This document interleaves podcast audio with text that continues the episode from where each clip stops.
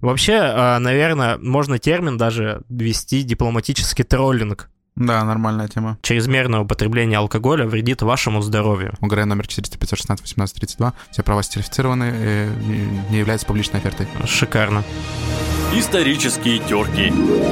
Подкаст про самые нелепые исторические события. Здравствуйте, с вами подкаст «Исторические терки», и сегодня с вами политолог Максим. И международник Алексей. Привет, Макс. Привет, Алексей. Ну что, какая у тебя сегодня история? Ну, слушай, вообще история, которую я хочу сегодня рассказать, это пример вообще того, когда сам процесс интереснее результата. Ну и результат вообще, в принципе, не важен, пожалуй. Ты заинтриговал. Ну что ж, начинай. Ну, смотри, существует такой пролив Нерса между Канадой и Гренландией, а Гренландия по факту принадлежит Дании. И посередине этого пролива находится остров Ганса. А, ну, вообще, как остров, это просто кусок камня по факту, чуть больше квадратного километра у него площадь. Суть в том, что остров не принадлежит ни Канаде, ни Дании, хотя обе страны могут на него претендовать. Просто сам пролив Нерса шириной всего 35 километров. А по международным стандартам все, что находится в 22 километрах от берега, является территорией этой страны. Ты какие-то безумные цифры сейчас говоришь. Всего лишь 35 километров. Я, как человек из Тюмени, я представляю Туру, и представляю ширину Туры 35 километров, и как бы для меня такое это безумство, Леш. Ну и, да и вообще не забывать, что в 22 километрах от берега все твоя территория. Ну, как бы дача у меня за 22 километра от Тюмени, и она моя, Если бы ты был страной, ты бы вполне мог на нее претендовать. а не родственники. Да, до, до- до- до Из того, как Владивостока. тебе ее отдаст. Вообще, право владения островом оставили задание еще где-то в годах 30-х прошлого века при Лиге наций. Но Лига наций, как мы все знаем, распалась после Второй мировой войны, и все ее решения аннулировали. И поэтому в 70-х Канада с Данией снова подняли этот вопрос, попытались его решить. Ну, естественно, каждая страна в свою сторону. А давай для тех, кто не знает, э, немножечко, что такое Лига наций? Лига наций — это такая, можно сказать, демоверсия современного ООН. Лига наций была создана после Первой мировой войны, чтобы регулировать э, отношения между странами, потому что Первая мировая война была таким самым страшным событием для, можно сказать, современного мира. Лига наций должна была это регулировать. Но из-за того, что произошла Вторая мировая война, Лига наций показала свою целесообразность, не справилась со своими задачами, и поэтому ее расформировали. И сейчас существует ООН, который Учитывая, что мы не видим до сих пор Третьей мировой войны, э, ООН справляется со своей задачей пока что. Ну да, соглашусь с тобой э, абсолютно. Что было дальше, Леш? Ну вот, и они начали тянуть одеяло каждую в свою сторону, Канада с Данией. Ну, судя по всему, бумага и ножницы уже были у обеих стран, иначе непонятно, зачем они вцепились в этот камень. Тем более до острова даже летом необходимо добираться на ледоходе. Ну, это Арктика, и там почти всегда лед кругом. Просто кусок камня посередине пролива, до которого нужно добираться по льду. И он принадлежит обеим странам. Ну, точнее, не принадлежит ни одной из них. Но они претендуют на него. Ну да, то есть по международным правилам каждая из них э, заявляет свои права на него. То есть теоретически, э, если до него можно дойти пешком, то туда можно организовать поход. Вообще да. Ну, как, знаешь, в школьные времена или как сейчас многие... э, или как сейчас есть некоторые в Инстаграме и прочие э, компании, которые собираются и покоряют Эверест. А, а здесь даже никуда подниматься не надо. Датская учительница в школе говорит, так, дети, мы идем в поход завтра. Так что будем на месте лет через пять. С собой взять две гелевые ручки, ЕГЭ будем сдавать там. Да-да-да. Ну и на всякий случай возьмите зачетку. И потому там что универ, походу, вы закончите тоже там. и человек такой, а я хотел после девятого уйти, можно я в Англии остановлюсь? И ему визу оформляют заранее. Так, ну... Ну так вот, вопрос никак не решался. Ни одна страна не хотела уступать остров, и из-за того, что они обе члены НАТО и фактически союзники, они угрозы друг для друга вообще не представляют никакой. Это, подожди, это вот они могут и представлять, просто у них, знаешь, НАТО для них бремя такое, а они как ус- условка для людей, которые хотят подраться. То есть они не могут начать первыми драку, потому что если кто-то начнет, то их покарает за это организация. Да, ну тут э, кто-то начинает, а кто-то обороняется, и кому как повезет. Но все слегка изменилось. Примерно в 1984 году. Канада запустила крутой челлендж еще задолго до существования хэштегов и ТикТока. В общем, делегация Канады э, в виде военных высадилась на остров Ганса. Установила свой флаг и под ним поставила бутылку виски и оставила надпись «Добро пожаловать в Канаду». Ну, это дерзкая заявка. Это да. И спустя некоторое время на остров высадились датчане. Они были в шоке от дерзости канадцев, убрали весь их перформанс и поставили свой флаг. Написали «Добро пожаловать на землю Дании», а вместо виски поставили бутылку шнапса. Ну, вот эта история. Такая замена. Это как, знаешь, э, в Индиане Джонс было, когда он череп менял на камень. Тут примерно так же было. Они быстро убирали бутылку виски Канады и ставили бутылку шнапса датского. Но вообще, я, наверное, не поверю в это.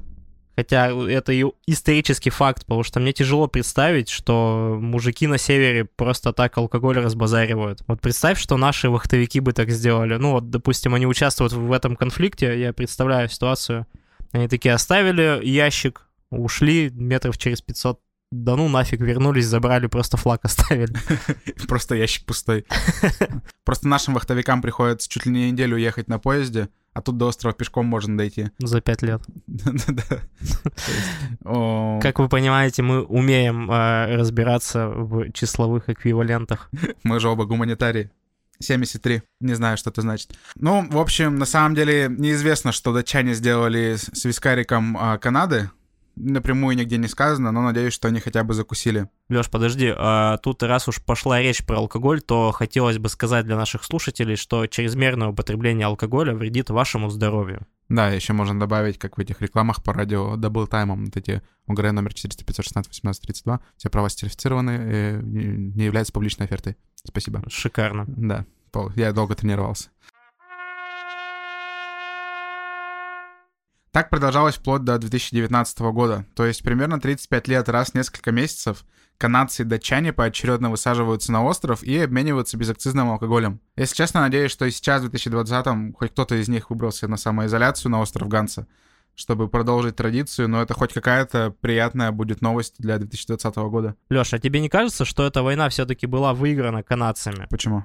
Ну, ты смотрел мультики «Крутые бобры»? Мне кажется, они туда заселили крутых бобров, и как бы крутым бобрам оставались все посылки. Ну, просто я смотрел мульт, и вот это место, где они живут, эти бобры, ну, мне кажется, это то место, про которое ты сейчас рассказываешь, это вылитый остров Ганс, ну там реально было что-то непонятное. Ну, если там действительно живут крутые бобры, они немножко тормознутые, потому что если бы они были чуть-чуть побыстрее, ни та, ни другая сторона не находили бы бутылку противника, я думаю. Да, об этой бы истории никто не узнал.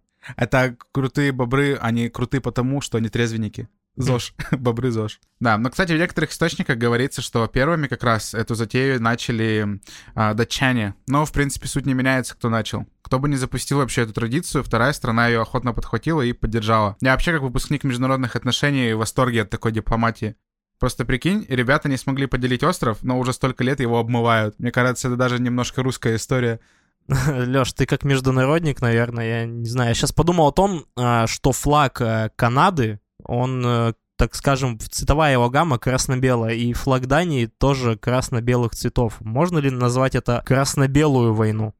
Ну, учитывая, что здесь участвуют красно-белые цвета и алкоголь, то да, вполне. Война красного-белого. У нас по Тюмени можно таких несколько точек поставить. Несколько Вернее, штабов. у нас стоят уже эти штабы, да, вот, да, да. в которых ведется... Э, в каждом микрорайоне война. по несколько. Мы, кстати, опять же хотим повторить, что чрезмерное употребление алкоголя вредит вашему здоровью. И это не реклама красного-белого. Да. Чтобы вы понимали. Просто к слову пришлось. Да. Так уж получилось. И в этом заключается вся история, что было э, противостояние за территорию. Одна сторона решила не вводить санкции, не решать э, серьезными какими-то мерами Э, этот э, конфликт за территорию, они решили просто пошутить над своими оппонентами и э, таким перформансом а они решили эту проблему. Да, и это прикольно. То есть, действительно, кто-то, может быть, в шутку это сделал, кто-то думал, что, возможно, реакция другая будет, кто-то, может, наоборот, хотел подзадорить противника. А те такие, ну и ладно, мы тоже, мы в деле, пацаны. Я просто сейчас представляю, а страны, которые участвуют в каких-то локальных конфликтах. Они там закупают вооружение, платят э, людям, которые проходят воинскую службу, там, контрактникам. Я не знаю, кто на самом деле принимает участие в боевых действиях, и это выходит у них все на триллионы бюджетов их, на триллионы денег. А можно было просто порыться у деда в заначке? Можно было просто порыться у деда в заначке и сколотить ящик, заполнить э, его жидкостью в эти бутылки. Вообще, а, наверное, можно термин даже ввести дипломатический троллинг. Да, нормальная тема. Дипломатический троллинг. Тем более во времена интернета сейчас это было бы актуально. В течение 35 лет это было за счет того, что приезжает одна делегация, оставляет для другой подкол вторая приезжает, забирает, оставляет свой, то сейчас они вообще могли бы просто тегать друг друга в Твиттере.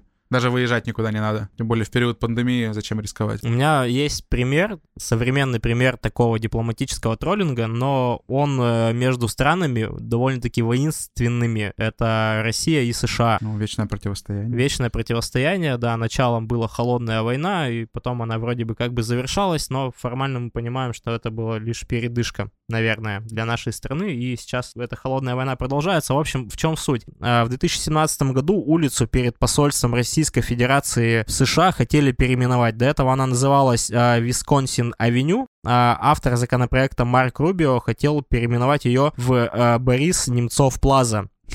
И именно такой адрес э, придется указывать э, российской дипмиссии на официальных документах. Я думаю, мы могли бы ответить и переименовать, допустим, улицу перед посольством США в России э, в улицу Пабло Эскобара.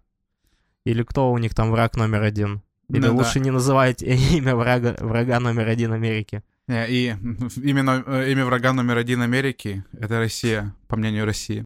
А, вообще можно было бы, да, улицу Пабло Эскобара и табличку повесить, где...